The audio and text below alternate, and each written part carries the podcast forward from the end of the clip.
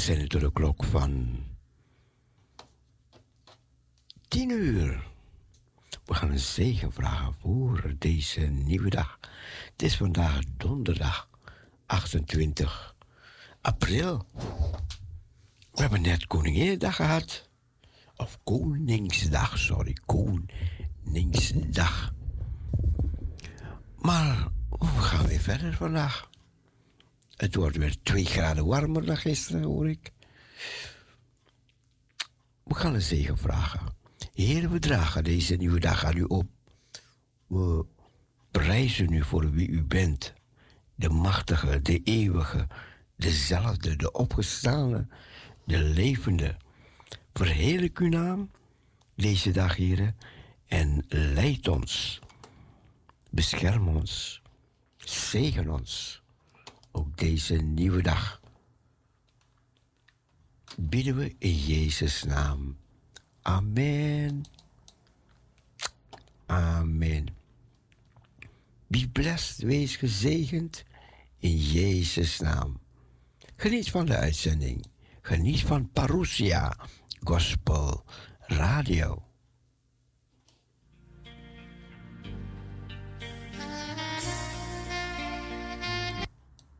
Music for your family.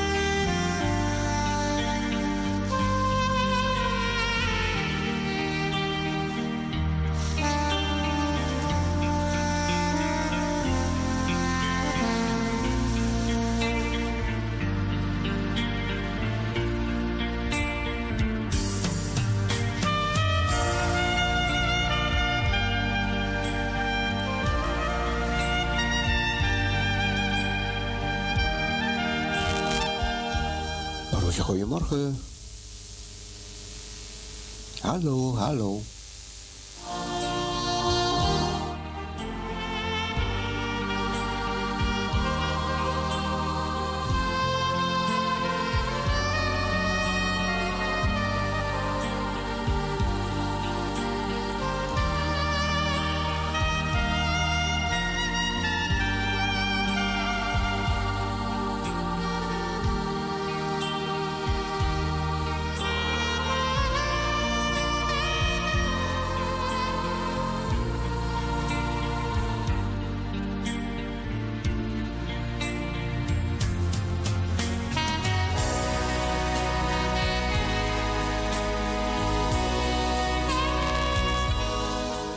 Network eh,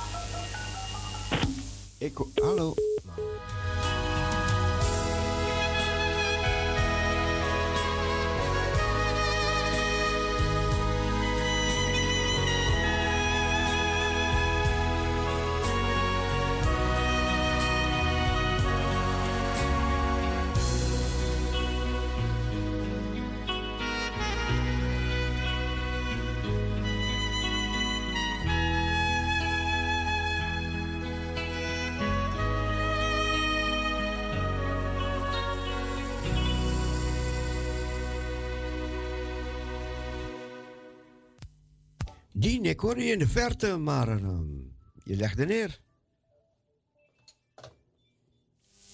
Goedemorgen, Parousia. Hoor je mij? Ja, Cecile. Ja, zo net. Hoor je me? Ja, ja, ja. Je legde neer net, ja. Maar goed. Cecile, hoor je me? Ja, ik hoor je. Ja, ik ben aan de ene kant zit mijn oor dicht. Oh, vandaar, vandaar. Ja, ja. Want je was twee keer al op de radio. Ja, hoe is het, hoe is het verder met je? Ja, goed hoor. Toch? Ja, ja, ja, ja, ja. echt wel. Ja, moet je nou naar mij luisteren, niet naar jou? Ja, ik wil, ik wil vragen aan... eh eh heb je nog wat van de anderen gehoord? Ja, ja, ja, ja. Heb je wat van Clivia gehoord? Oh, ja. Ja, ze heeft me geappt. Ja, Oké. dan, dan Ik wil even de groeten doen aan de anderen. Ja, Ik wil jou de groeten doen. dank je. Ik wil jou de groeten doen. Ik wil eh Hedda de groeten doen. Ik Ja. wil Clivia de groeten doen. En ik wil Mien de groeten doen. Ja, En ik wil nog even zuster Stappos wil ik bedanken voor alles wat ze er nog voor me doet. En wat, dat, ze, dat ze bij mij in de samenkomsten is geweest. ja. Ja, en, en toen ik dat maandag naar de seniorenclub moest, naar de bond, toen lag dat pakje op tafel. Ja, ja, ja, ja, ja. Nou, dat vind ik zo lief van de. Ach, Daar wil ik de hartelijke voor danken. Ik zal er niet vergeten. nee, nee, zij jou ook niet. Nee, dat weet ik zeker. Ja, ja, ja, ja, ja. Misschien mij wel, maar jou niet. Ja, waarom? Jou wel? Ja, we, we weet het niet, misschien wel, ik weet het niet. Ach, Gassenziel. Nee, hè? Nee, ik denk het ook niet. Ik denk het ook niet. Hoor. Nee. Nee. Nou, ik, Oké. ik zeg, eh, ik kan tot tien uur naar je luisteren. Ja. En, eh, en dan moet ik naar de dagvervang toe. Nou, dan ga ik ook stoppen hoor. Dan stop ik ook niet. Ja, maar weet je wat het ergste is? Woensdag kan ik de hele tijd naar je luisteren. Ja, ik loop er wel eens af om even koffie te drinken. Oh ja, ja, ja. ja. Eventjes, en dan zit ik in de huis, in de koffiekamer of in de huiskamer, hoe je het wil noemen. Ja. En dan drink ik even koffie, want dan loop ik ook alweer terug om naar jou toe te luisteren. Oh ja. Maar jij zingt hele bekende lieden die ik, die ik nog wel van jou over heb genomen. Oh ja, ja. En weet je wat ik het mooiste vond? Jij heeft een lied gezongen Ja. dat, eh, ja, jij hebt een lied gedraaid wat ik heel erg mooi vond. En, dat die het enkel, en er komt een traan in voor. Maar ik kan ze gauw niet noemen wat de eerste letters zijn. Er komt een traan in voor. Ja, Nou, dan ga ik even denken en als ik het weet, dan. Dan ehm gedraai ik hem. weet je welk het is? Ehm, ik moet even denken hoor. Het is nog vroeg. Het is nog vroeg. Ik begin, ik begin pas te denken. Dus ik ga denken en dan zal ik het weten, ja? Voor voor tienen. Oeh, dan moet ik snel denken, denken, denken, denken. Ga al, Nee. Ga al mijn hersenen kraken, kraken, kraken. Ja, maar weet je wat ik daar wil zeggen? Ja. Ik wil daarvoor zeggen, even in de gouden, dat ik, eh, nou, eh, dat ik dat zeg van, ik heb dat dikwijls van jou overgenomen en ik kon er, op, laatst kon ik het meezingen. En, en bedenk je, laat ze nou hetzelfde zingen, zingen wat jij gedraaid hebt bij mij in de legerzaal al- op, op de zondagmorgen. Oh, wat mooi, hé. Wat mooi. Ik denk, dat heb ik van jou overgenomen. En nou zingen ze het bij ons ook. Ja, ja, ja, ja. Wie weet hebben ze naar Parousia geluisterd. Dat weet ik niet. Weet je, maar goed, laat gaan, laat gaan. Maar Ja. ik, ik ga denken Oké. en als ik het Ik weet, draai ik het, ja? Ja, oké. Ik zou zeggen, dra- draai ze en wens je Gods beste zegen toegewenst, hè. Jawel hoor. Dank je. Tot horens, hè. Ik draai straks een mooi liedje voor je. Ja, is goed. Dag Ik die. zou zeggen, draai ze en tot horens, hè. Joejoe. Doei, doei. Dag.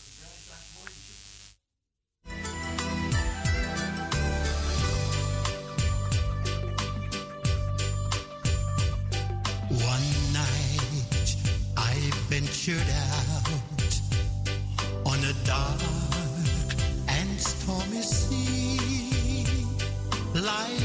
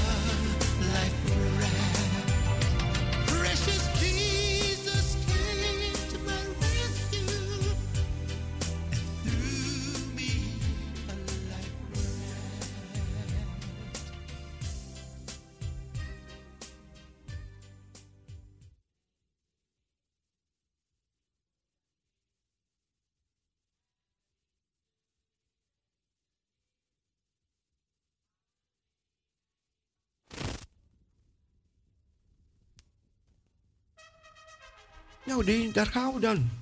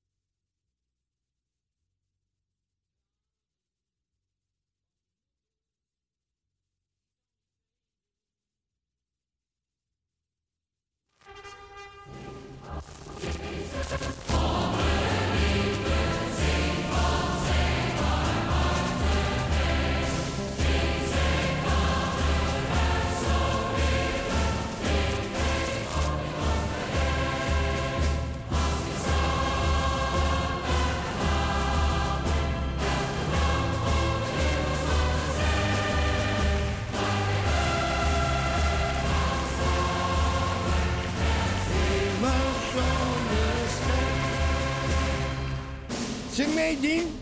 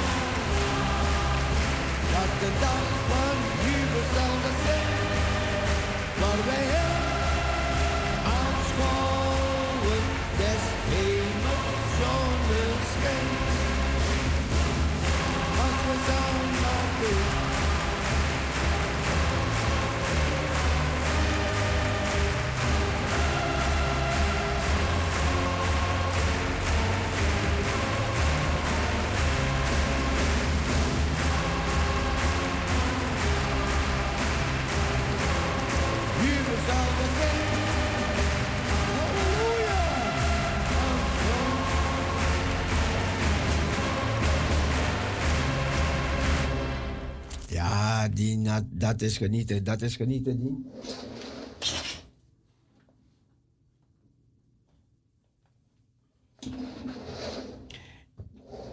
Ja, even kijken nog hoor. Ik draai nog één van deze mooie liedjes.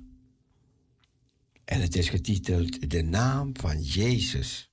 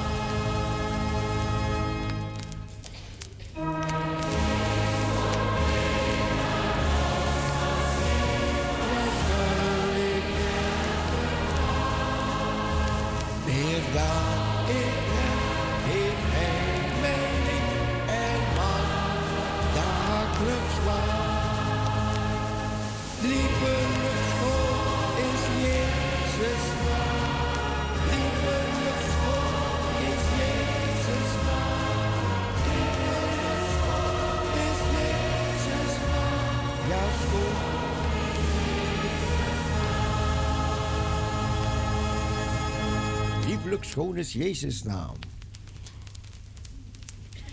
Ja, dat is de naam boven alle namen. Dat is de naam van Jezus. We gaan luisteren naar de dagtekst van vandaag.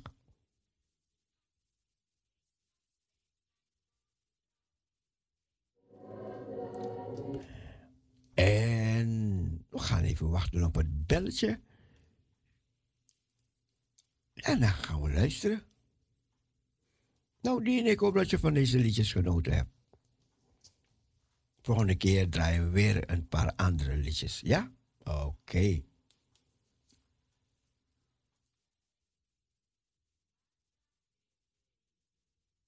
Liefelijk schoon is Jezus' naam.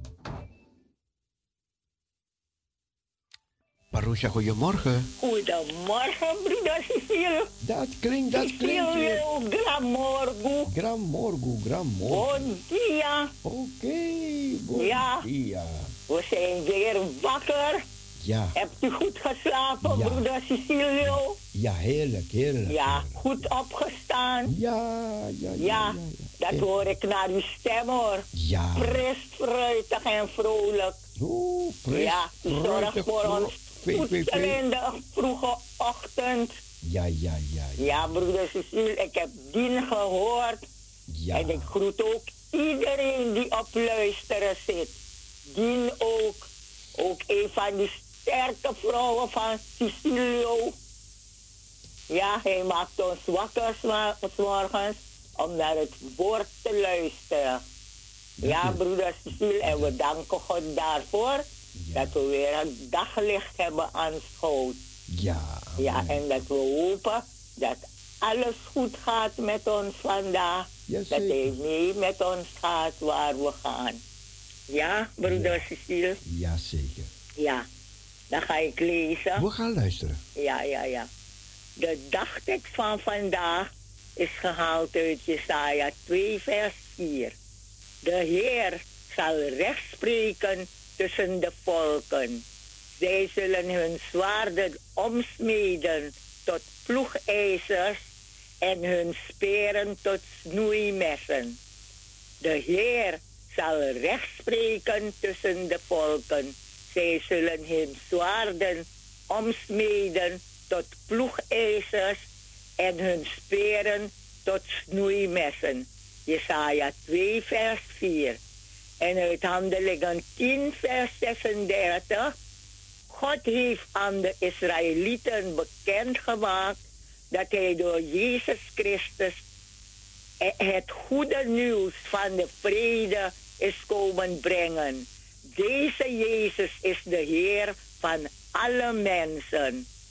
God heeft aan de Israëlieten bekendgemaakt dat hij door Jezus Christus het goede nieuws van vrede is komen brengen. Deze Jezus is de Heer van alle mensen.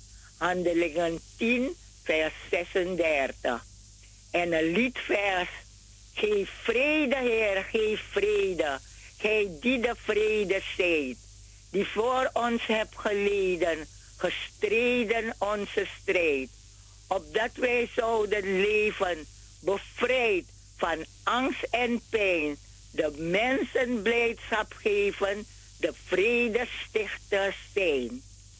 Geef vrede, Heer, geef vrede, Gij die de vrede zijt, die voor ons hebt geleden, gestreden onze strijd, opdat wij zouden leven, bevrijd van angst en pijn, de mensen blijdschap geven en vredestichter zijn. Amen. Amen. Broeder Cecilio. Amen. Ja, dat was de dagtekst, de leertekst en een bijbehorend lied. Ja. Ja, broeder Cecile. Dank u. Dan wens ik iedereen Gods rijkste zegen. U ook, broeder Cecilio. Gods rijkste zegen. Dank. Gezegende dag. Gezegende draaitijd. Dank u wel. Bogo, bogo, blessie. Ja. Die alasma. Assade. Ja, ja. Cecile, ja. Ja, dan gaan we vrolijk verder. Ja, ja. Ja hoor, broeder Cecile. Geniet ervan. Ja, ik geniet ervan. Ik ben gezegend. Ik ben vrolijk fris opgestaan. Ik hoorde het. Ja, ja, ja, broeder Cecile. Ja, we moeten God, als God voor ons goed is, moeten we Hem bedanken voor alles en ook voor de mensen die Hem niet kennen. Ja. Ja. Dag broeder Cecile. Fijne dag verder. Ja, dank je hoor. Dag. dag.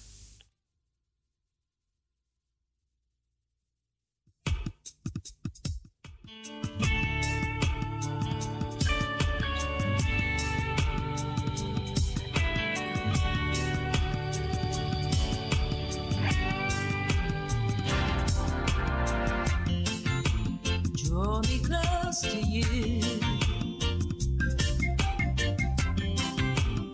Never let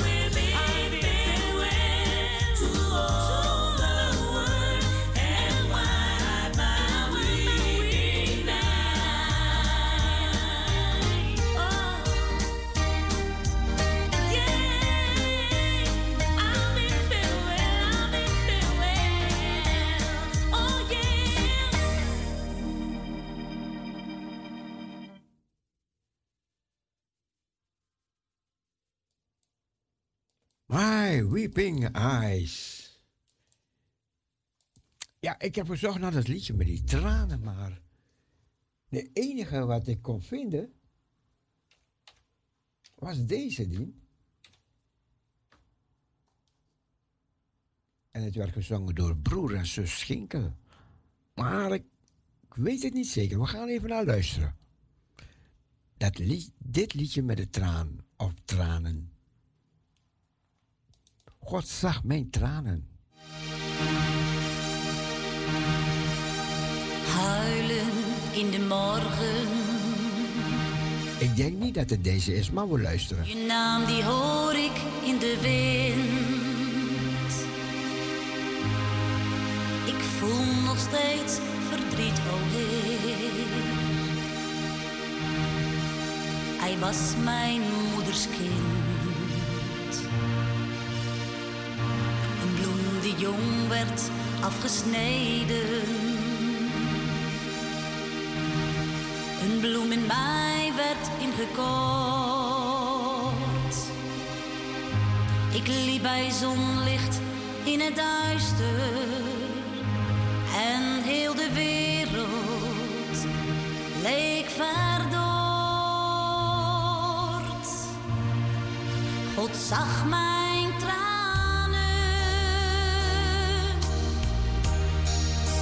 Hij vatte mijn hand. Ik deed het niet om je te slaan. Maar met jou wil ik een band. Onrust woede, ik zocht naar vrede. Ik zocht naar rust, maar vond hem niet. Wereld lonkte in het duister en niemand zag het. Mijn.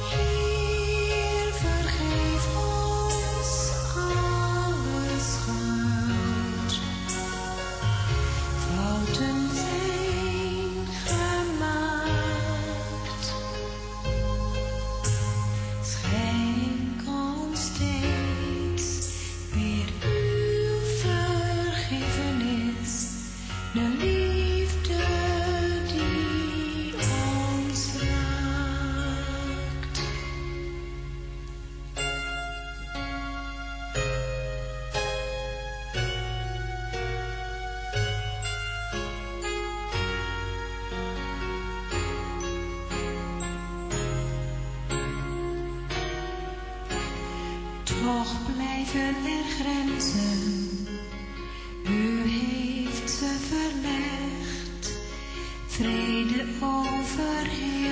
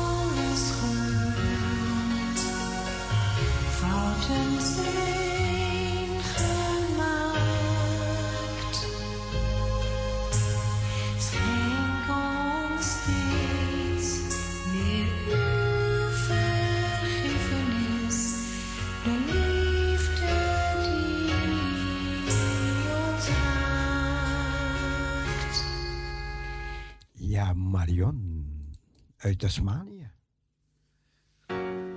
Ze zingt nog een lied. Blaas, blaas op mij.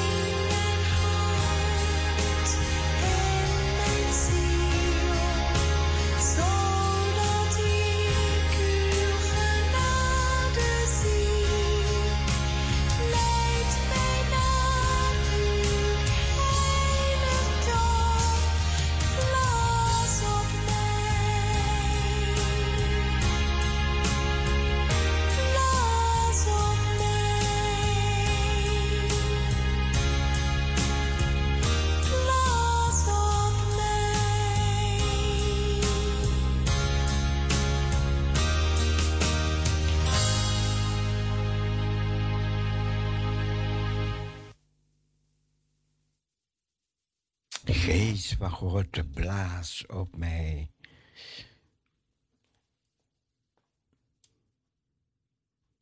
Blijf luisteren naar Parousia Gospel Radio. De kinderen hebben vakantie, maar goed, we draaien toch. En Bijbelsverhalen. Een van die verhalen uit de Bijbel.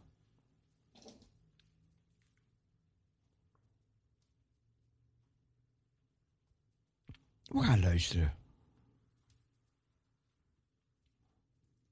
Geest van God, blaas op mij.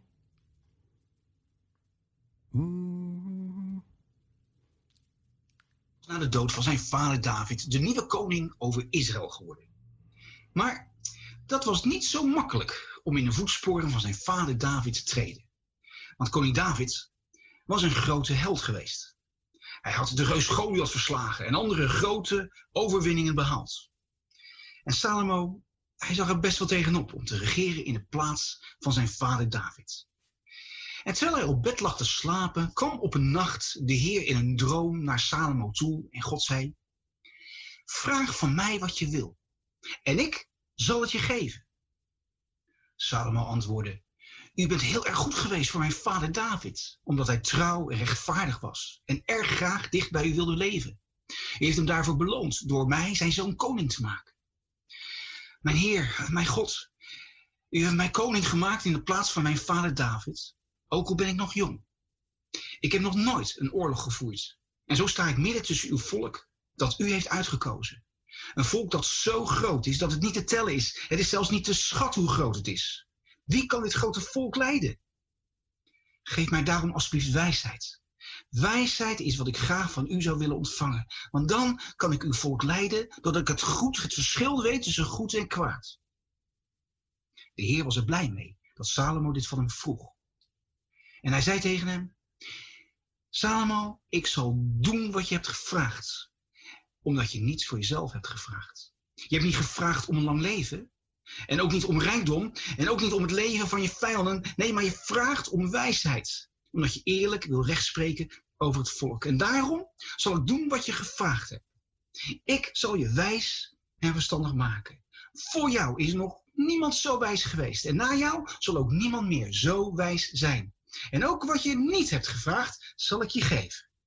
Ik zal je rijker en beroemder maken dan alle andere koningen. En als je leeft zoals ik het wil, en jij aan mijn wetten en leefregels houdt, zoals je vader David dat gedaan heeft, dan zal ik je ook een lang leven geven. En toen werd Salomo wakker en merkte dat hij gedroomd had. En toen hij in Jeruzalem was teruggekomen, ging hij voor de kist van het verbond van de Heer staan en offerde daar brandoffers en dankoffers. En hij hield een feestmaaltijd voor al zijn dienaren. En Salomo werd rijk schatrijk. Het was zelfs zo dat er zoveel zilver naar Jeruzalem kwam, dat zilver daar net zo gewoon was als steen. Kun je dat voorstellen? Maar naast onvoorstelbare rijkdom kreeg Salomo ook een enorme wijsheid waarom bekend kwam te staan. Luister maar. maar op een dag kwamen er twee vrouwen bij de koning. En de ene vrouw zei, meneer de koning, deze vrouw en ik wonen samen in, in huis. En ik heb bij haar in huis een kind gekregen, een babytje. En drie dagen later kreeg ze ook een babytje. Alleen wij tweetjes waren thuis. Verder was er niemand. En s'nachts is haar kind gestorven. En dat kwam doordat ze op hem is gaan liggen. En toen is ze midden in de nacht opgestaan. En terwijl ik lag te slapen, heeft ze mijn zoon, die naast me lag, omgeruild voor haar dode zoon. En, en, en toen ik s'morgens opstond, om mijn zoon te voeden, zag ik dat hij dood was. Maar, maar toen keek ik eens even goed en toen zag ik dat het niet mijn kind was. Maar de andere vrouw zei, is niet waar. Dat levende kind is van mij en het dode kind is van jou. De eerste vrouw zei weer, niet waar, je liegt. Het dode kind is van jou en het levende kind, dat is van mij. En zo stonden ze daar voor de koning ruzie te maken.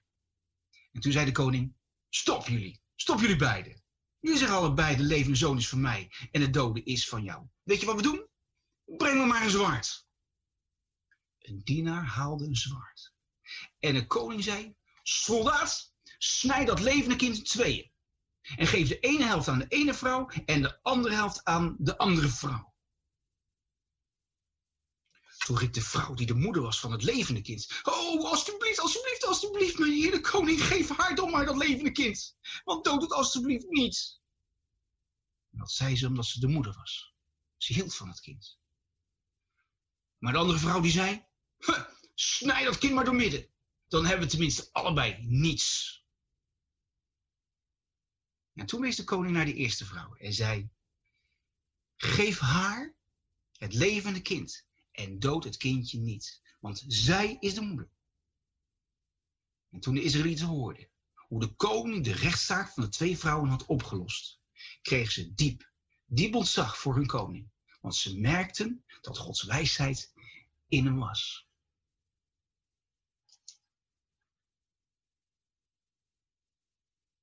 Wat een wijsheid van die koning, hè? Oh, ja. En wijsheid, ja, dat krijg je van God, hè? En dan mag je ook om bidden, om wijsheid. In alles. Goed, we draaien nog wat mooie liedjes, ook voor de kindjes.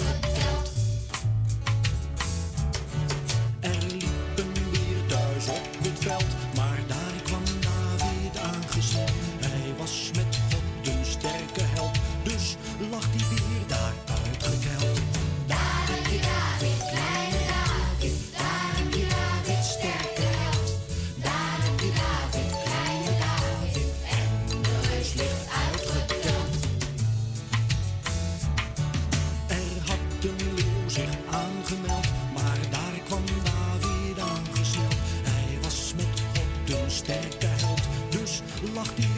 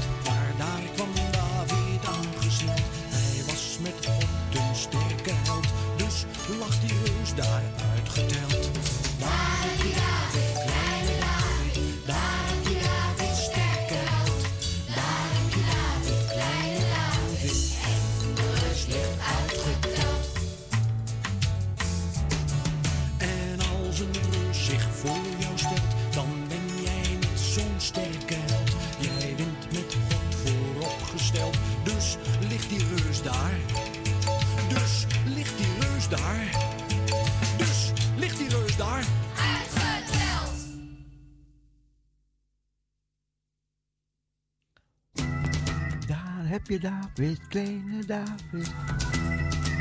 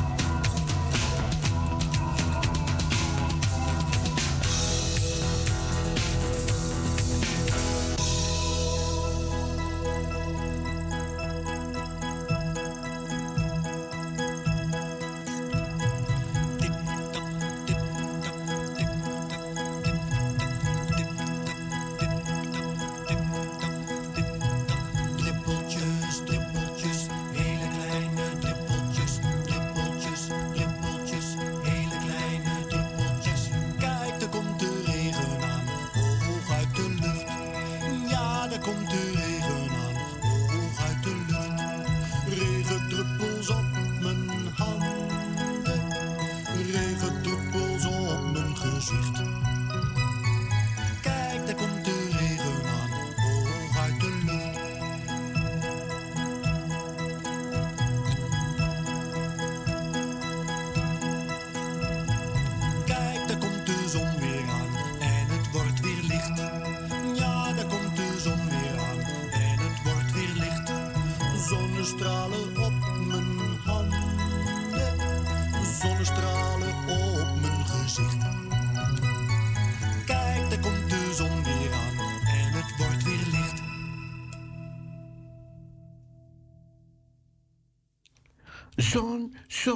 Zondag, zon, zon, zondag.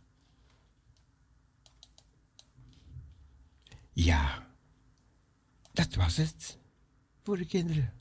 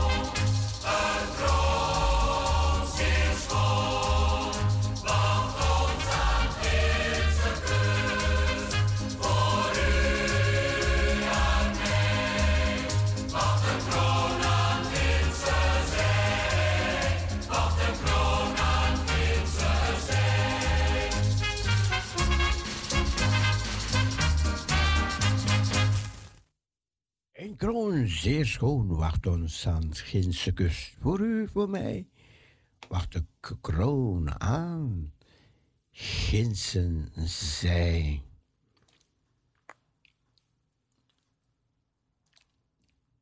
We gaan luisteren naar de schriftlezing van deze dag.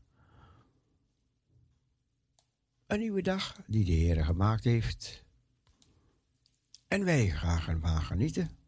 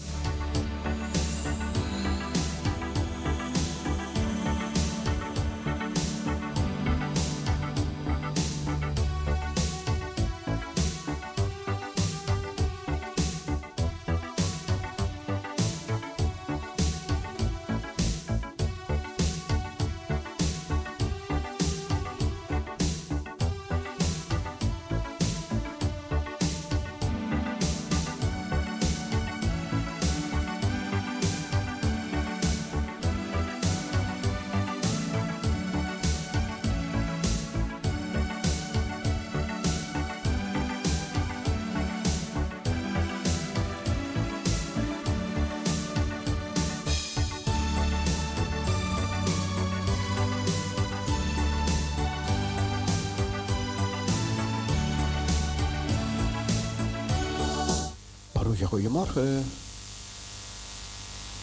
Goedemorgen.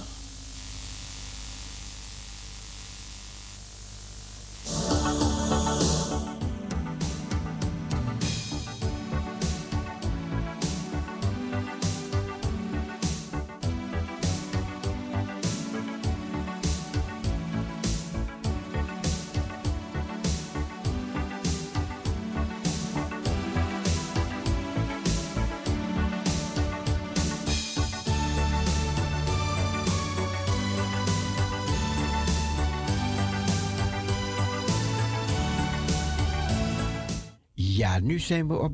Even kijken. Nu zijn we op de radio, want hij deed het niet met die telefoon. Ja. Ja. ja, want ik belde en het brak af. Ja, ik hoorde je niet, vandaar. Oké. Maar nu klinkt u heel ver. Even wachten, hoort u me beter? Hoort u me? Ja, ja, jawel. Ja, nu? Ah, oké. Ja. nu weet ik hoe iedereen me hoort, ja. Ja. Goed, bedankt. Ja, nou, een goedemorgen aan u. Dank En u. aan alle luisteraars. Een nieuwe dag. Nieuwe zegeningen. één dagje dichter bij de wederkomst van onze Heer en Heiland. Hij die was, die is en die wederkomen zal. Nou, u klinkt goed. Ja, moet wel toch? Veel beter. Ja, ja, ja, ja, prachtig. Ja. Kan niet al door zo in die lappenmand blijven liggen, toch? Nee, nee, nee, nee. Eruit, eruit, nee, eruit. wat ik daar hoorde verleden, ik dacht, nee, wat is dit? Mm, ja, maar goed. Nee, wat goed. ja, het, het weer is een beetje... Het weer werkt nu mee. Ja, oké. Dus eh vandaar. Oké. Ja, ja. ja, Elk- ja. Elke keer bid ik ervoor, maar ja, het komt er. Ik kan er niks aan doen. Nee, nee. nee. Maar omdat al die bomen hier voor de deur staan, al die kastanjebomen, al Maar die als, als het weer verandert, da- dan, dan voel jij ook, ook weer. Ja, ja, ja, ja, ja, ja. Oké. Ja. Dus je hebt niet veel aan de zomer dan. Wat zegt u? Dus de zomer is niet zo prettig voor u. nee, niet, niet, niet direct hoor. Maar goed, er zijn toch Ja. wel dagen dat je Maar ja, geniet. het komt van die bomen meer, hè? Ja, zeker weten. Wanneer ze... Want in Suriname hebt u dit niet. Nee, nee, helemaal niet. Ah, nee hoor. Nee, Hmm. nee, nee, nee. Maar wanneer het straks eh, al die, die bloesem, die gaan van die kastanjepitjes eh, geven, Ja. die vruchten dan, dan moet ik zo zeggen. En dan, dan houdt het op, dan heb ik het niet meer. Oh, zo. Het is een, eventjes een periode, ja. Ja, ja, ja, ja, ja. ja. Maar goed, de groeten aan, aan ieder die luistert. Ik ben er weer, Min is er weer hoor. Ja, ja, ja, ja. Ja. Nou, dan gaan we lezen. We gaan luisteren. Ja. Luisteraars, ik lees u voor uit Jesaja. Jesaja 2. Het woord dat Jesaja, de zoon van Amos, aanschouwd heeft over Juda en Jeruzalem. En het zal geschieden in het laatste der dagen, Dan zal de berg van het huis des Heren vaststaan als de hoogste der bergen. En hij zal verheven zijn boven de heuvelen. En alle volkeren zullen derwaarts heen stromen en vele natieën zullen optrekken en zeggen, komt, laten wij opgaan naar de berg des Heren, naar het huis van de God Jacobs, opdat hij ons leren aangaande zijn wegen en opdat wij zijn paden bewandelen. Want uit Sion zal de wet uitgaan en des Heren woord uit Jeruzalem. En hij zal richten tussen volk en volk en recht spreken over machtige natieën. Dan zullen zij hun zwaarden tot ploegscharen omsmeden en hun speren tot snoeimessen. Geen volk zal tegen een ander volk het zwaard opheffen en zij zullen de oorlog niet meer leren. Huis van Jacob, komt, laten wij wandelen in het licht des Heren. Voorwaar, gij hebt uw volk, het huis van Jacob, verworpen, omdat het geheel beïnvloed is door het oosten en toverij pleegt als de Filistijnen en samen doet met kinderen van buitenlanders. Zijn land is vol zilver en goud en aan zijn schatten is geen einde. Ook is zijn land vol paarden en aan zijn wagens is geen einde. Ook is zijn land vol afgoden. Voor het werk van eigen handen, voor wat eigen vingers hebben gemaakt, buigt men zich neder. Zo verlagen zich de mensen en vernederen de mannen zich. Vergeef het hun niet. Ga in de rotskloven en verberg u in de grond voor de verschrikking des Heren en voor de luister zijner majesteit. De verwaten ogen der mensen worden vernederd en de trots der mannen wordt neergebogen en de Heere alleen is de dien dagen verheven. Want er is een dag van de Heere der Heerscharen tegen al wat hoogmoedig is en trots en tegen al wat zich verheft, opdat het vernederd worden. Tegen alle trotse en hoge ceders van de Libanon en alle eiken van Basan. Tegen alle trotse bergen en tegen alle heuvels. Tegen elke hoge toren en tegen elke steile muur. Tegen alle schepen van Tarsis en alle kostbare kunstschatten dan wordt de verwatenheid der mensen neergebogen en de trots der mannen vernederd. En de Heere alleen is de dien dagen verheven en de afgoden zullen volkomen verdwijnen. Dan kruipt men in de spelonken der rotsen en in de holen van de grond voor de verschrikking des Heeren en voor de luister zijner majesteit wanneer hij opstaat om de aarde te verschrikken. Te dien dagen zal de mens zijn zilveren en gouden afgoden die hij zich gemaakt had om zich daarvoor neer te buigen, voor de ratten en de vleermuizen werpen bij zijn vlucht in de rotsholen en in de bergspleten vanwege de verschrikking des Heren en de luister zijner majesteit, wanneer hij opstaat om de aarde te verschrikken. Laat toch af van de mens, wiens adem in zijn neus is, want wat is hij te achten? Ik las u voor uit Jesaja, hoofdstuk 2. Zalig allen die het woord van God horen, het hun hart bewaren en ernaar trachten te leven. Amen, amen. Amen. Ik wens u een gezegende draaitijd, broeder Cecile. Een God zegen voor u. God zegen voor alle luisteraars. Wilt u alstublieft afdraaien. Opwekking 601.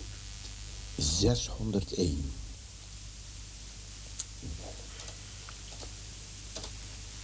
Ja. Ja? Ja hoor, ja. Veel zegen. Dank u, fijne Ja, dag. dag. Dag.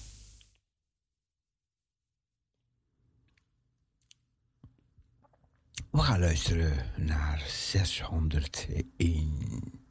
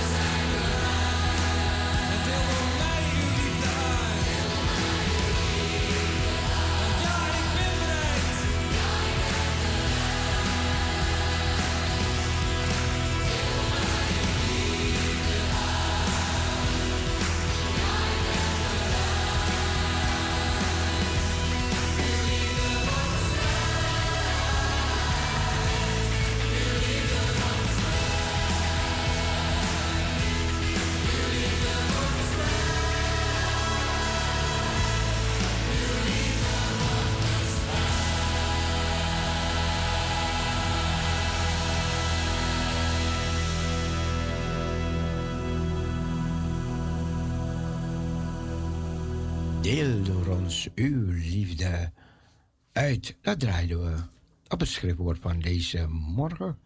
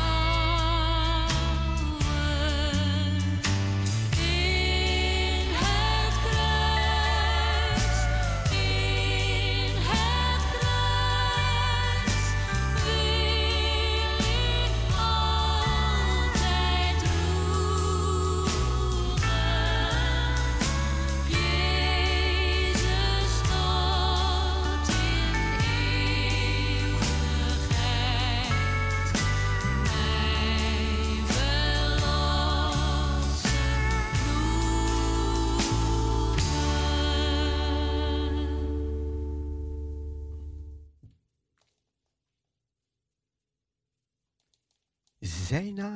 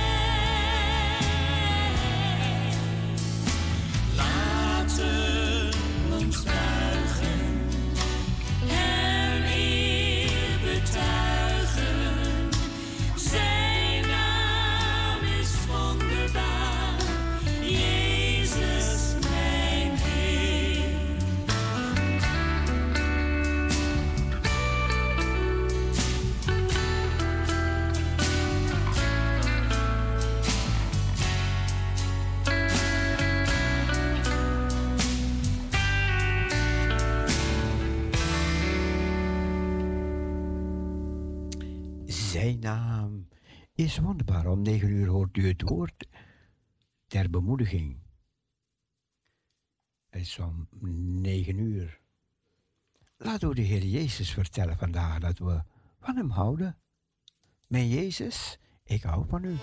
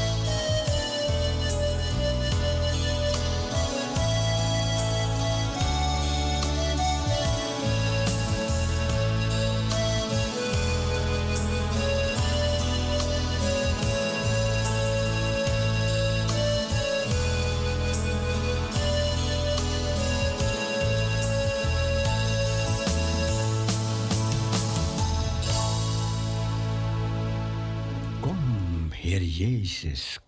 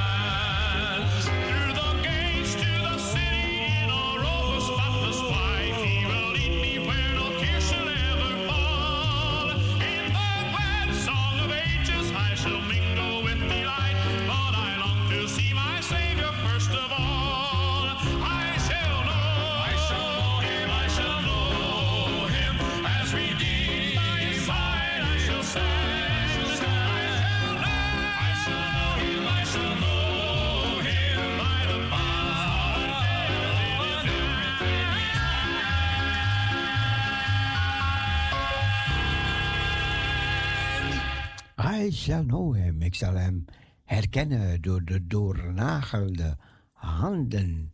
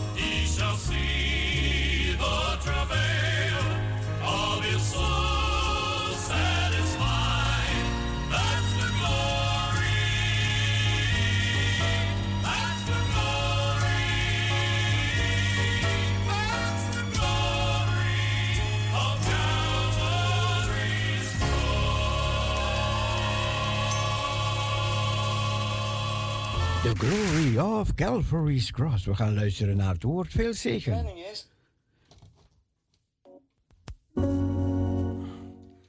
Veel zegen bij het beluisteren van het gedeelte uit het woord.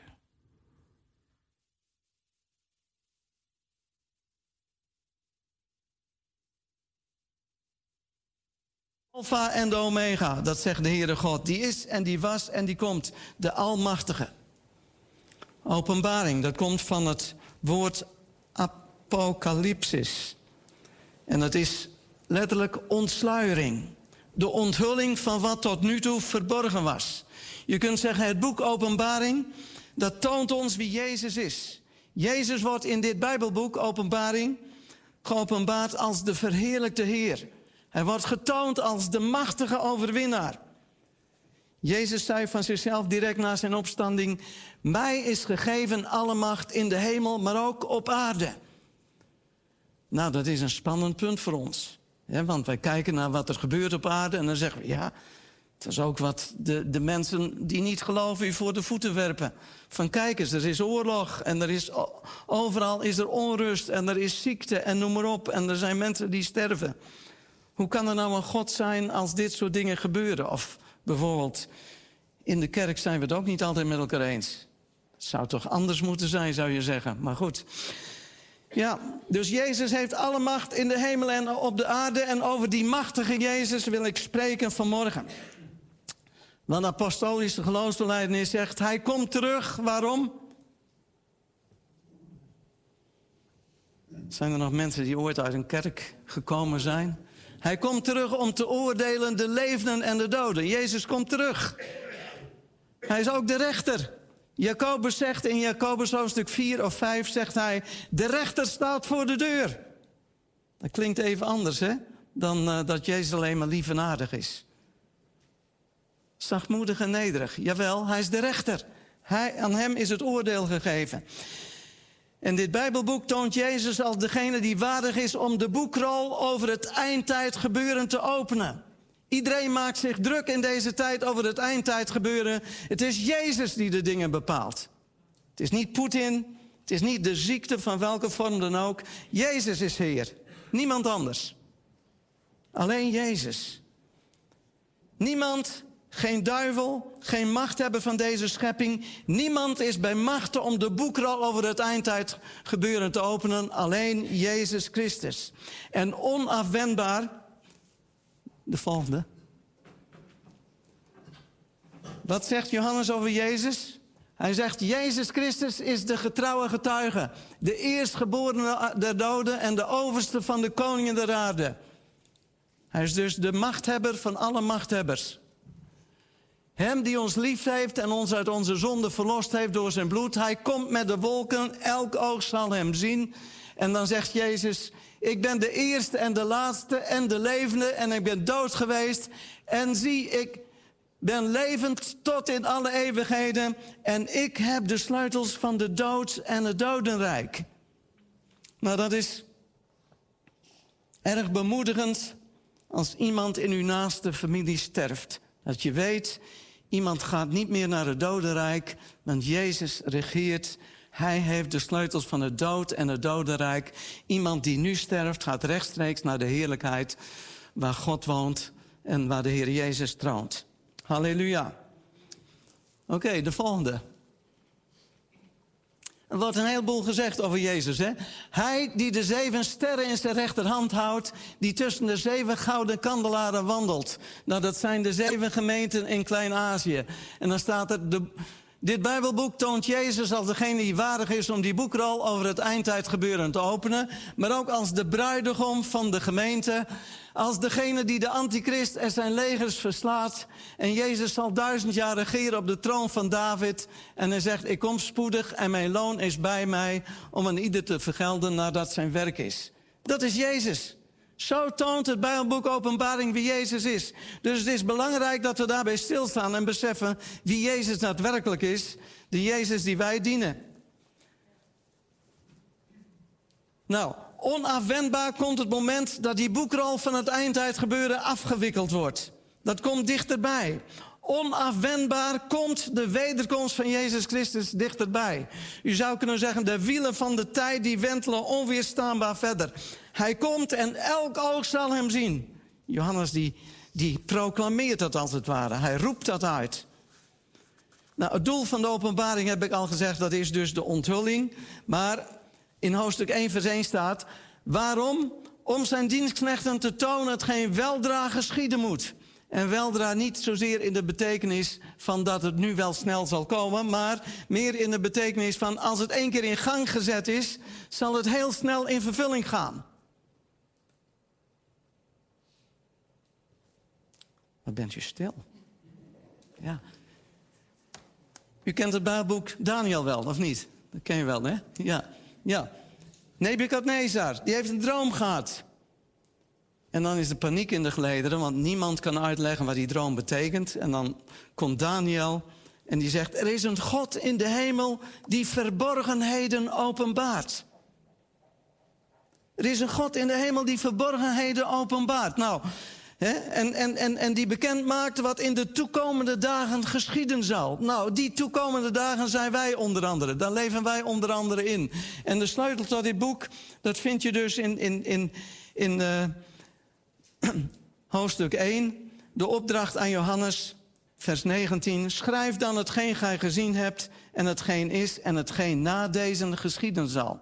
Hetgeen gij gezien hebt, vinden in hoofdstuk 1 en hoofdstuk 2 en 3. Oh ja, wat je gezien hebt, hetgeen wat is, dat vind je in hoofdstuk, hoofdstukken 2 en 3. Daar zijn de gemeenten. Eén gemeente is zelfs naar u genoemd. Of is het omgekeerd? Oh, jullie zijn daar? Oké, nee, ik dacht al, dit is zo'n prominente gemeente. Nee, oké. Geintje was dat, hè? Snappen jullie wel? Nee, u bent naar een van die gemeenten genoemd. Welke was dat ook weer? Philadelphia, goed zo. Want dat is de meest positieve van die zeven, geloof ik. Het is niet voor niks dat jullie die gekozen hebben. Ja, en hetgeen na deze geschieden zal. Nou, wat na, daarna geschieden zal, dat is dus openbaring 4 tot en met het einde. En uh, wat zeer geruststellend is, dat is dat we in openbaring hoofdstuk 4 en 5 de gemeente in de hemel tegenkomen. Dat kan er dus alleen maar op wijzen dat de gemeente is weggenomen. De volgende. Toen ik hem zag, zegt Johannes, viel ik als dood voor zijn voeten en hij legde zijn rechterhand op mij en zei: Wees niet bevreesd, ik ben de eerste en de laatste en de levende en ik ben dood geweest en zie ik ben levend tot in alle eeuwigheden. Er is dus iets veranderd, hè? Als je die ontmoeting van Johannes met Jezus leest, dan is dat heel typerend. Want dan is het niet van, oh, wat fijn dat ik u weer zie. En uh, oude jongens krentenbrood, helemaal niet. Ik viel als dood aan zijn voeten neer. Diezelfde Jezus waar Johannes drie jaar mee rondgewandeld had. Er is dus iets veranderd. Jezus is verheerlijkt. Hij wordt nu getoond in al zijn goddelijke heerlijkheid. En dat is zodanig dat zelfs een Johannes dus tegen de vlakte gaat. De volgende. Er zijn verschillende stromingen als het over de uitleg van openbaring gaat. Ja, futurist, dat betekent iemand die toekomstgericht is. Dat zijn wij, dat wist u misschien nog niet, maar dat moet u maar van mij aannemen. Ik wil er best met u over twisten na afloop van de dienst. De futurist gelooft wat in openbaring 4 tot en met 22 staat... dat het in de toekomst letterlijk zal plaatsvinden. De futurist benadert openbaring zoals de overige 65 boeken van de Bijbel benaderd worden... door het letterlijk uit te leggen, interpreteren, uitleggen. God zegt wat hij bedoelt en zo wordt het door de futurist opgevat. Wij beschouwen openbaring dus als een profetisch, futuristisch boek. Wat bedoelen we daarmee? Daarmee bedoelen we dat in openbaring 2 en 3 het gaat over de gemeenten... die model staan voor het lichaam van Christus van alle tijden. En als de gemeente wordt weggenomen, dan gaat in vervulling wat je leest... in hoofdstuk 4 tot en met 19 en wat daarop volgt. Ja, dus even een voorzet. Ik wil er best meer over zeggen, maar in verband met de tijd en wat ik verder nog wil zeggen, gaan we dat vanmorgen niet doen. De volgende. Openbaring 3, vers 10. Dat staat in een brief aan een gemeente. Welke gemeente zou dat kunnen zijn, denkt u? Per ongeluk toch Philadelphia, hè? Ja, toch? Dit is geschreven aan de gemeente waar u zich naar genoemd hebt omdat u het bevel bewaard hebt om mij te blijven verwachten, zal ook ik u bewaren voor de uren der verzoeking die over de hele wereld komen zal, om te verzoeken hen die op de aarde wonen. Ik kom spoedig, houd vast wat u hebt, opdat niemand uw kroon neemt. Ja? Wie overwint, volgt er dan. Dus het gaat altijd over overwinnen. Christen zijn is niet een, een, een, een, statisch zijn van nou, ik ben nu gered en ik, uh, ik ben gewoon bankzitter. Hè, zo noemen ze dat in België. Ik heb Belgische connecties. Een bankzitter. Hè, u weet wel bij het voetbal, een reserve. De meeste mensen zijn mensen in een gemeente die bankzitter zijn. Ze willen dat misschien niet, maar op een bepaald moment dan zakt het allemaal wat weg en dan zit je de stoel warm te houden. Dat is niet de planning. In een gemeente is iedereen een levend lid. Als je met Jezus verbonden bent, dan ben je springlevend, of niet? Ja, toch? Ja, toch? Springlevend, hè? Spring en levend. Ja, toch? Als je niet meer springt, leef je niet meer. en dan bedoel ik dat geestelijk, hè? Dan bedoel ik dat geestelijk. kijk, kijk, kijk. Nu zijn ze eindelijk wakker. Ja, het komt op temperatuur. Het gaat goed komen. Springlevend. Wij moeten springlevende christenen zijn. Wij zijn het zout der aarde. Niemand anders, alleen u en ik. Wij zijn het licht der wereld. U hoeft niet om je heen te kijken wat een andere doet. Wij doen dat. Wij zijn het licht der wereld. Jezus was het licht der wereld, hij ging naar de hemel en nu vertegenwoordigen wij hem hier op aarde. Ja. En dan zegt Johannes in hoofdstuk 4, vers 1, er zijn nog een heleboel hoofdstukken te gaan, tot en met 22. Na deze dingen, dus na de gemeente, hè, zag ik en zie, er was een deur geopend in de hemel. Dat is toch wel prettig als er een open deur is. En de eerste stem die ik gehoord had, alsof een bazuin met mij sprak, zei: Klim hierheen op en ik zal u tonen wat na deze moet geschieden. Nou, u heeft wel eens van eschatologie gehoord, de leer van de toekomende dingen. Na deze, daar staat letterlijk ta eschata. Dus vandaar dat eschatologie. Beetje lastig, maar ik benoem dat even als u die term tegenkomt. Ja. Ik kom spoedig. Houd vast wat u hebt, opdat niemand uw kroon neemt. Nou, we leven in een tijd van onrust. Daar bent u het wel mee eens, denk ik.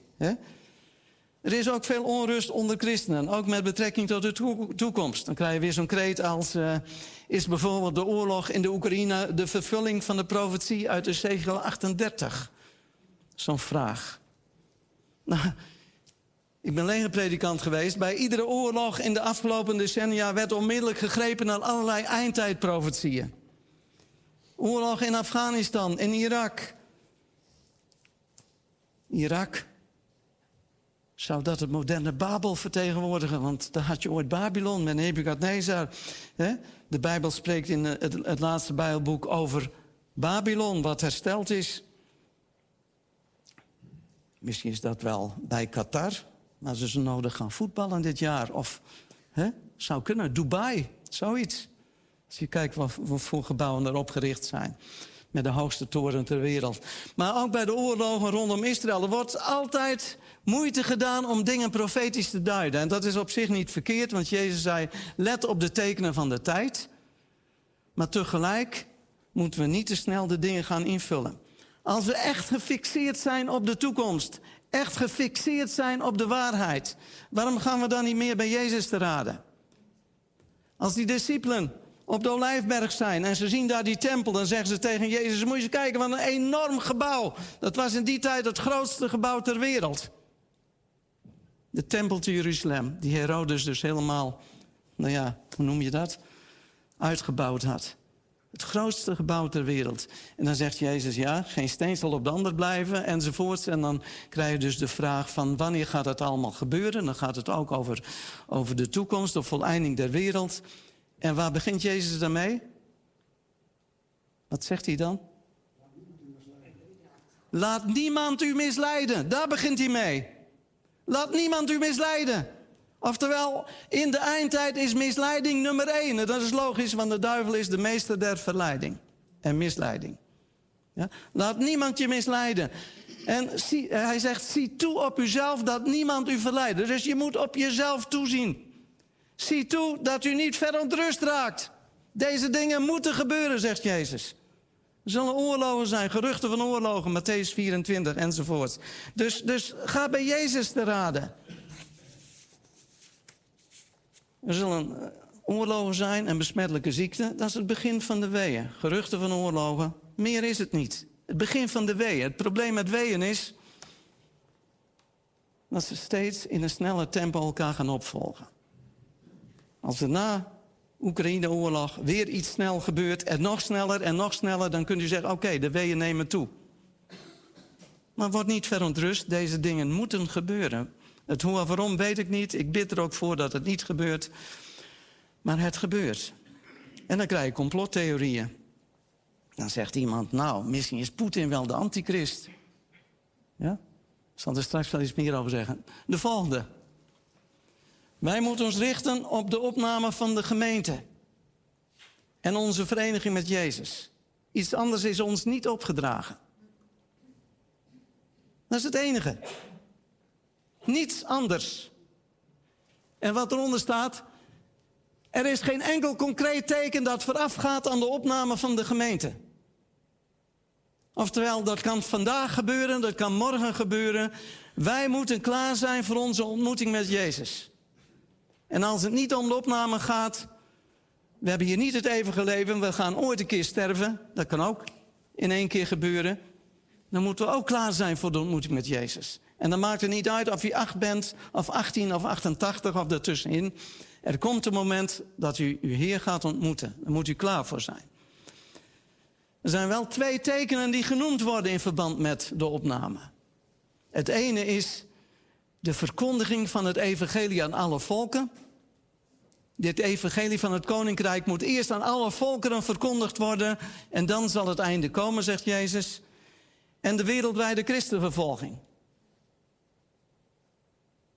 Dat is een heel, veel, heel wat sterker teken dan een oorlog. Dat is een heel wat sterker teken dan welke besmettelijke ziekte dan ook. Want als die gemeente klaar moet gemaakt worden voor de opname, dan weet de duivel dat ook. En die zal dus uh, niet stilzitten, dus de vervolging zal toenemen. Met de opname van de gemeente, dan komt Jezus terug om zijn gemeente op te nemen, om haar naar het vaderhuis te brengen. Het vaderhuis, dat is de plek waar je gaat wonen na je bruiloft, in bijbelse begrippen. Oftewel, de bruidegom komt zijn bruid halen en dat vindt plaats in de lucht. We zullen de Here tegemoet gaan in de lucht en zo zullen wij voor altijd bij de Here wezen. En dat gebeurt in een oogwenk. Zelfs de mensen die achterblijven, die zien dat niet, zo snel gaat dat. En de opname is voor de gemeente van Christus, zodat zij bewaard wordt voor de slotfase van de eindtijd, die wij de grote verdrukking noemen.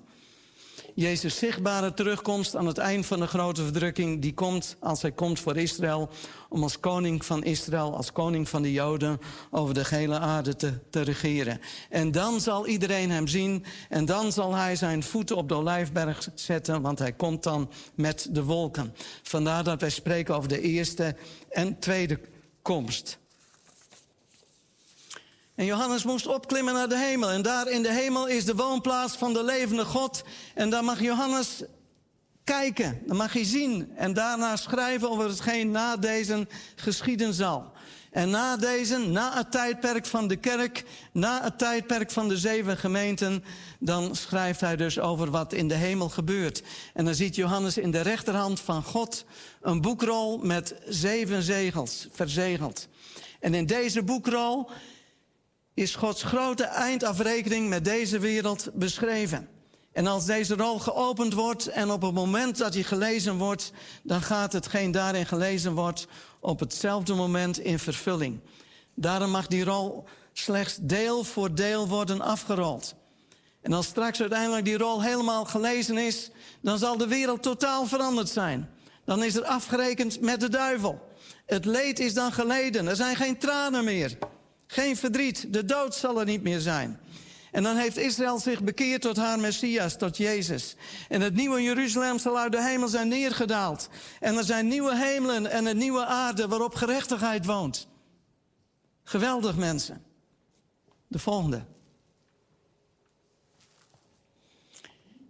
En Johannes zegt, ik zag in de rechterhand van hem die op de troon zat een boekrol beschreven van binnen en van buiten, wel verzegeld met zeven zegels. En ik zag een sterke engel die met luider stem uitriep, wie is waardig de boekrol te openen en haar zegels te verbreken? En niemand in de hemel, noch op de aarde, noch onder de aarde kon de boekrol openen of haar inzien. En onder de aarde is het dodenrijk. En ik weende zeer, zegt Johannes, omdat niemand waardig was gebleken de boekrol te openen of die in te zien. En een uit de oudsten zei tot mij: Wee niet, zie, de leeuw uit de stam van Juda, de wortel van David, heeft overwonnen om de boekrol en de zeven zegels te openen. Wat je dus ziet is dat het Gods plan is wat wordt uitgevoerd. Vandaar dat wij inderdaad kunnen zeggen, ook al vinden we het een beetje een spannend iets, hij houdt de hele wereld in zijn hand. Er is dus nooit reden voor paniek als je een christen bent. Hoe raar dat ook klinkt. Er gebeurt van alles. Er kan ook van alles met u gebeuren. Vrees niet voor hen die wel het lichaam kunnen doden, zegt Jezus. Dus het kan gebeuren. Christenvervolging is aan de orde van de dag, helaas.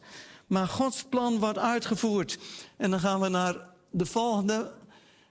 En dan wordt er gezongen door de oudsten en de engelen. En ze zongen een nieuw gezang, zeggende... Gij zijt waardig de boekrol te nemen en haar zegels te openen...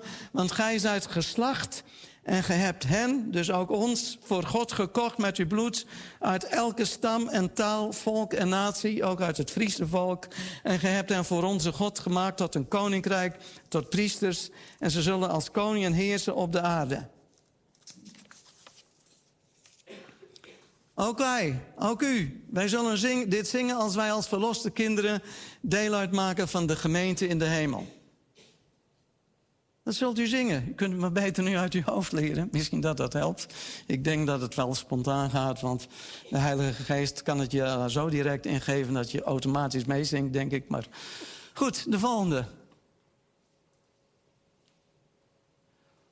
Hoofdstuk 5 handelt over een boekrol die met zeven zegels verzegeld is. Het is het boek van de gerichten van God.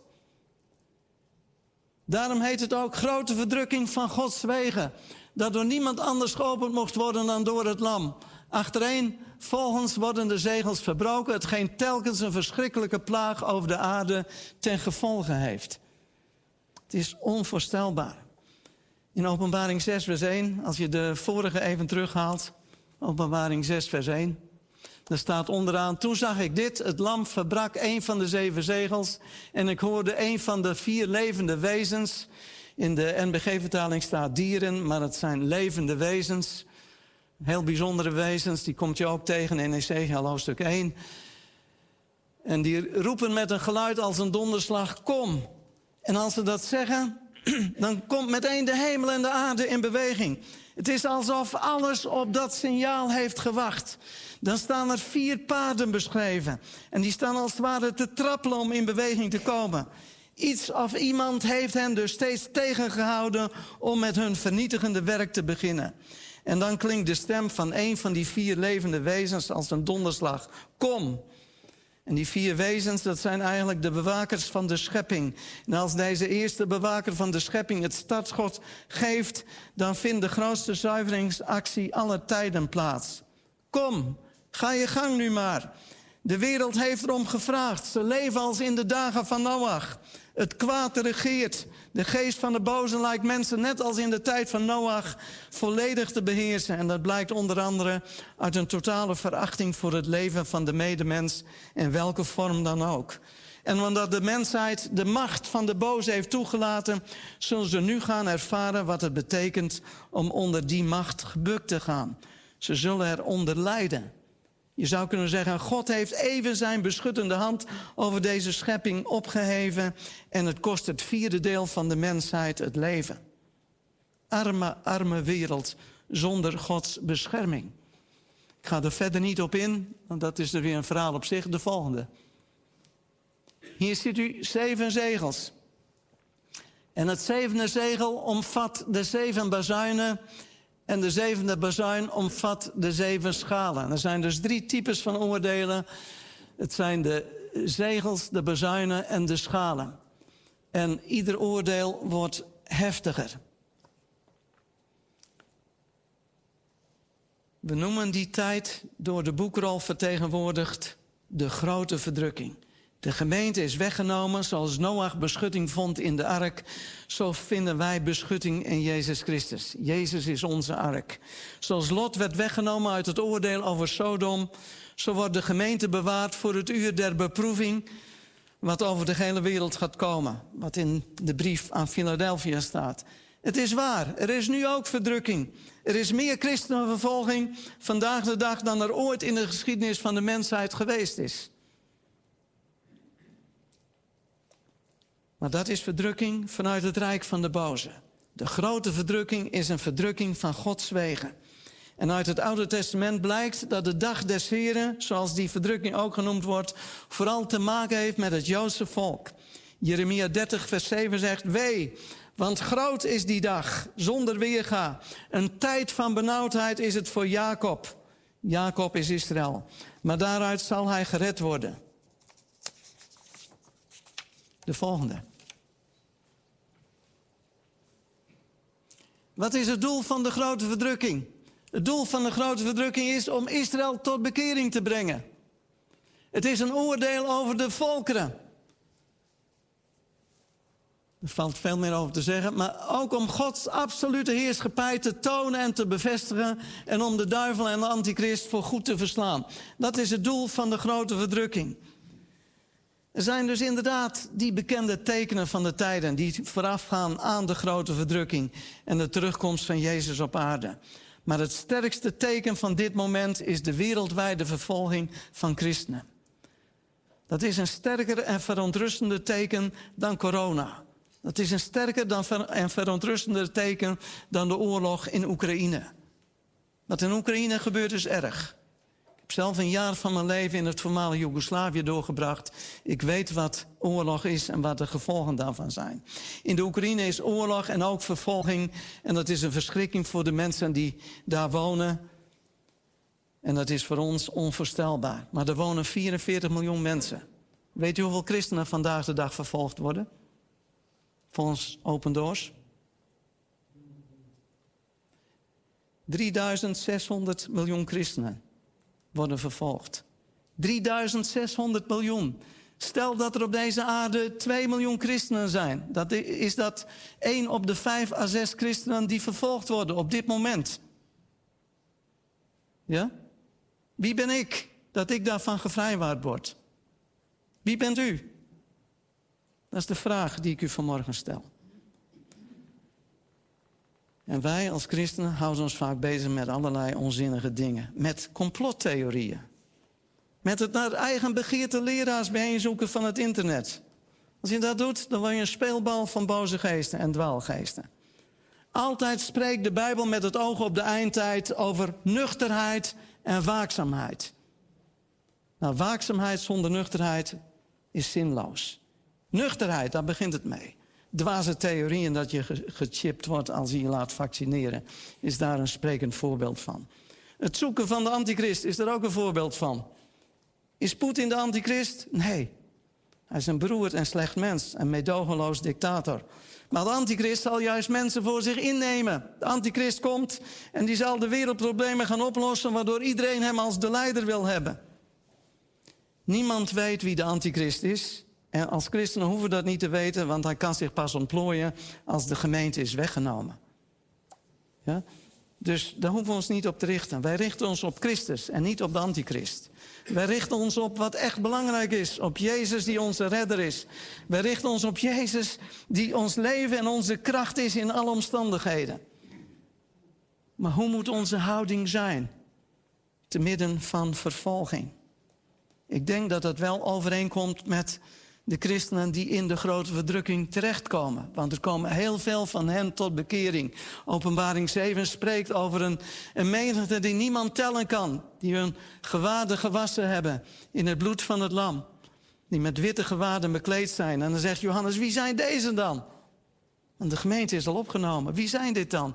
Dat zijn degenen die omwille van hun geloof omkomen in de grote verdrukking. En dan zegt je openbaring hoofdstuk 12. En ze hebben hem overwonnen, de duivel. Waardoor? Door het bloed van het lam. En door het woord van hun getuigenis. En? En ze hebben hun leven niet lief gehad tot in de dood. Dat laatste, dat pakken we er meestal niet bij. Wij hebben hem overwonnen door het bloed van het lam en het woord van ons getuigenis. Ze hebben hun leven niet lief gehad tot in de dood. Ja? Het woord martelaar, moet u niet naar die moslims kijken, moet u kijken naar wat het betekent. Er staat matura. in het Grieks. Dat betekent bloedgetuige. We hadden in Assen de Maturia-kerk. De mensen die erin zaten wisten dat natuurlijk niet. Bloedgetuige. Oftewel, je bent bereid om je leven af te leggen voor Jezus Christus. De volgende. We wandelen even snel door de openbaring, want als we toch niet in een grote verdrukking komen, hoeven we er op dit moment ook nog niet zoveel tijd aan te besteden. Iedereen denkt dan dat het de duivel is die het bepaalt. Nee, het is God die het bepaalt. Ik vind het eigenlijk heel verbazingwekkend, want alles staat opgeschreven. Iedereen spreekt erover en toch gaat het gebeuren, mensen. Hoe is het mogelijk? Je zou zeggen, iedereen heeft de voorwaarschuwing. Het hoeft niet te gebeuren, maar het gaat gebeuren. En waarom? Nou, je ziet een van die dingen. Want God heeft in hun hart gegeven zijn zin te volbrengen. En dit eensgezind te doen en hun koningschap aan het beest, dat is de antichrist te geven, totdat de woorden van God zullen voleindigd zijn. Dus dan is het toch wel interessant om die woorden van God te kennen, of niet? Totdat de woorden van God voleindigd zijn. Dus, dus, dus wat hierin beschreven staat, gaat dus in vervulling. Dit gaat gebeuren, mensen. Daar kunt u niet omheen. De levende God, de almachtige schepper van hemel en aarde, heeft zijn zoon gestuurd om ons te redden uit alle ellende. Maar wat gebeuren gaat, gaat gebeuren. Het is God die bepaalt en niet de duivel. De volgende. Verzegel de woorden van de profetie van dit boek niet, want de tijd is nabij. Nou, in Openbaring 19, dat is een heel fijn hoofdstuk om te lezen, of niet? Ja? Waarom is Openbaring 19 een mooi hoofdstuk om te lezen? Wat gebeurt daar? Als we toch een beetje richting de eindtijd opschuiven, zou het best wel interessant zijn om daar ook iets over te kunnen weten, vindt u niet? Ja, toch? Openbaring 19 gaat over de bruiloft van het Lam. Dat betreft ons mensen, de gemeente. Ja. Hierna hoorde ik een luide stem van een grote menigte in de hemel zeggen: Halleluja! Dat is nadat het grote Babylon ten val gebracht is. Halleluja, de zaligheid, de heerlijkheid, de eer en de kracht zij aan de Heere onze God, want zijn oordelen zijn waarachtig en rechtvaardig. Dus het begint met hierna. Dat behandelt het einde van de grote verdrukking en de glorieuze tweede komst van Jezus Christus naar de aarde. Om de goddelozen te vernietigen en om te regeren met zijn volk. Halleluja, vers 1. Dat wordt hier voor het eerst gebruikt in het Nieuwe Testament. Wij spreken alleen maar over halleluja. En de psalmen staan er vol mee. In het Nieuwe Testament staat het alleen hier. Halleluja. Als reactie op de val van Babylon. De mensen in de hemel prijzen de Heer omdat God de wereld geoordeeld heeft en hen gewroken heeft die omgebracht zijn omwille van het geloof in Christus. Dat is heel wat anders dan wat wij gewend zijn door de linkerwang toe te keren, of niet? Ja, toch? En ook omdat Jezus zijn aardse regering op zich genomen heeft. En dan zegt vers 7 van Openbaring 19: Zijn bruid heeft zich gereed gemaakt. Na hoofdstuk 19 plaatst de bruid de gemeente al in de hemel voor Jezus komst op aarde. Dus we zullen daar eerst naartoe gegaan moeten zijn. Dit lijkt dus duidelijk heen te wijzen naar de opname van de gemeente voor Jezus terugkomst. En er zijn de volgende redenen voor aan te voeren. De bruid heeft zich gereed gemaakt, geheel gekleed en voorbereid in de hemel voor de bruiloft van het lam. Dus is de gemeente eerst opgenomen. De bruid is volledig bekleed met de rechtvaardige daden der heiligen. En om die rechtvaardige daden van de heiligen te volmaken, moeten ze wel in de hemel zijn en gereinigd zijn van alle ongerechtigheid. En dan staat er in vers 11, en ik zag de hemel geopend. Het begin van Christus tweede komst naar de aarde, als koning der koningen en heren der heren. En hij komt nu als de strijder, Messias, om waarheid en recht te te, te vestigen. Hij komt om de volkeren te oordelen en om oorlog te voeren tegen het kwaad. De gebeurtenis waar alle gelovigen van alle tijden op gewacht hebben. En de legers in de hemel volgen hem op witte paarden.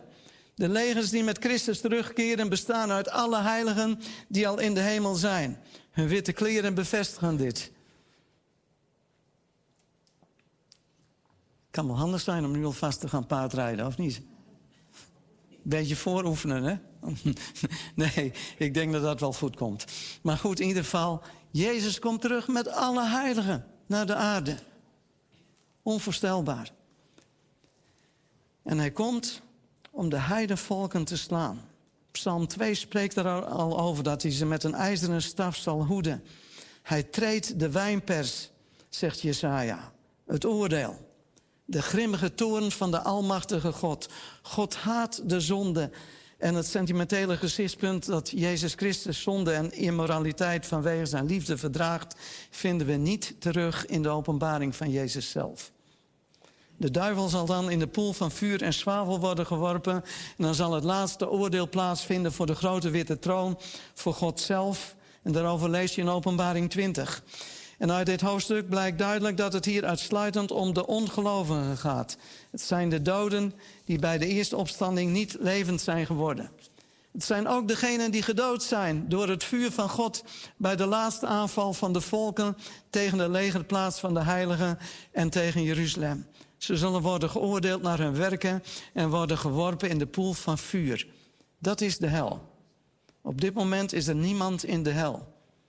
Ik hoor er vaak predikers over spreken. Ze bedoelen het dodenrijk, ze spreken over de hel. Dat is niet de hel. De hel is de poel van vuur en zwavel die u vindt in Openbaring hoofdstuk 20.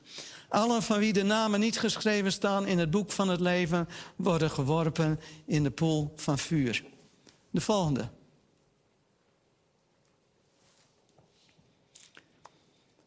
Volgende openbaring, hoofdstuk 21 en 22. Een wonderlijk vergezicht, een heerlijk vergezicht op de nieuwe hemel, de nieuwe aarde en het nieuwe Jeruzalem. En je kunt proeven uit de woorden van Johannes dat zijn woorden nauwelijks toereikend zijn om de heerlijkheid van dat alles te beschrijven. Want heerlijkheid staat ons te wachten als we de Heer Jezus mogen kennen en liefhebben. Ik zag een nieuwe hemel en een nieuwe aarde. Want de eerste hemel en de eerste aarde waren voorbij gegaan. Weet u waarom openbaring geschreven is? Het is geschreven tot troost van ons christenen. Het is ten diepste een troostboek. Alleen zo ervaren wij het vaak niet. Maar datzelfde woord troost komen we ook tegen in 1 Thessalonicense 4... als het gaat over de opname van de gemeente. En dan staat erachter, zo dan troost elkaar met deze woorden.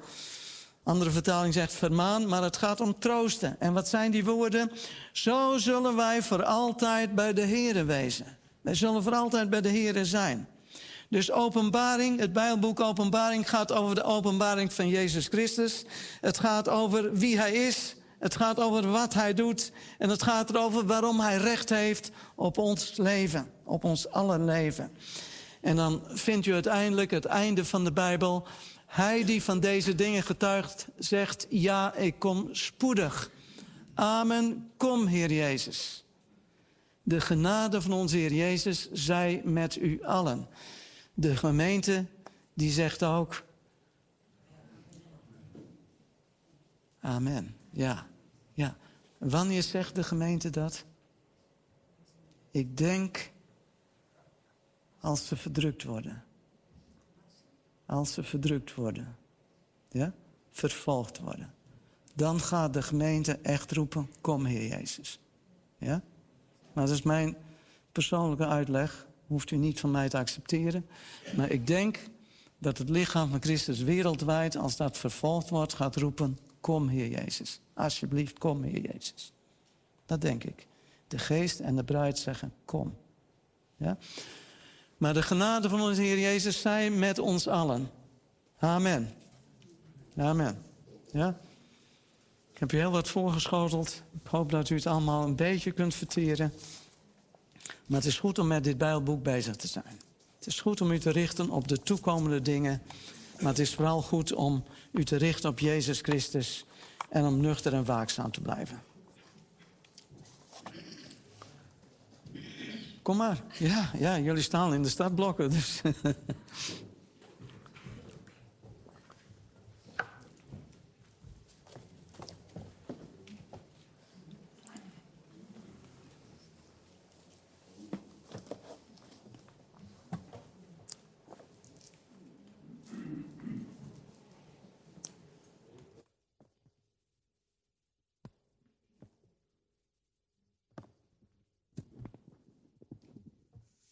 We willen graag het nummer. Uh... Hoe dat u geleerd hebt uit het gedeelte wat u hoorde. We nemen u mee naar de klok van 10 uur tot 10 uur deze morgen. Parusha Gospel Radio.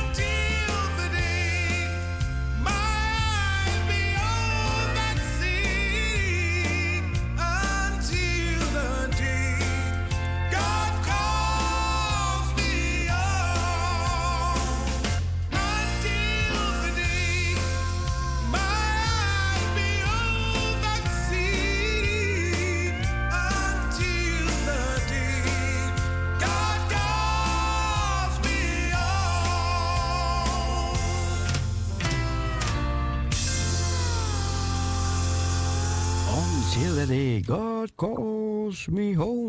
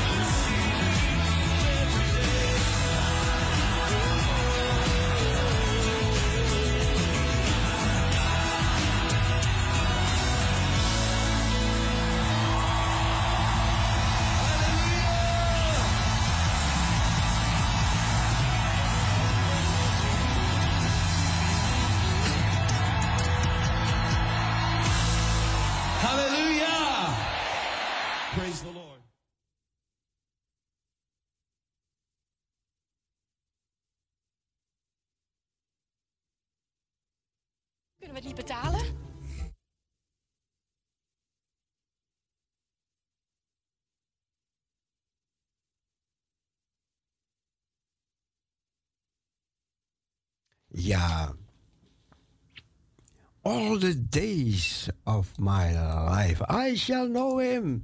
Ik zal hem herkennen door de doornagelde handen. His work is ended and I cross the swelling time. When the bright and glorious morning I shall see, I shall know.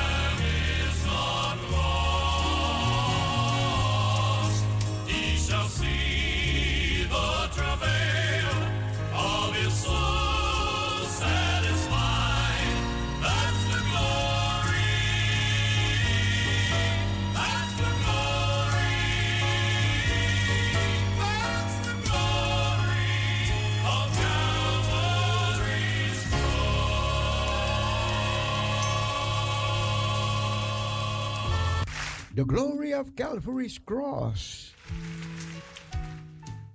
Ja, we komen zo aan het einde van de uitzending van deze morgen, lieve mensen. We zijn weer morgenochtend 7 uur op, vanavond 10 uur. Even kijken als ik een mooi Nederlandstalig liedje nog kan draaien. Ja, we hebben nog even tijd daarvoor. Even tijd. Even kijken. Een mooi opwekkingslied. Ja. Juich aarde, juich alom de Heer. Dien God met blijdschap, geef hem meer.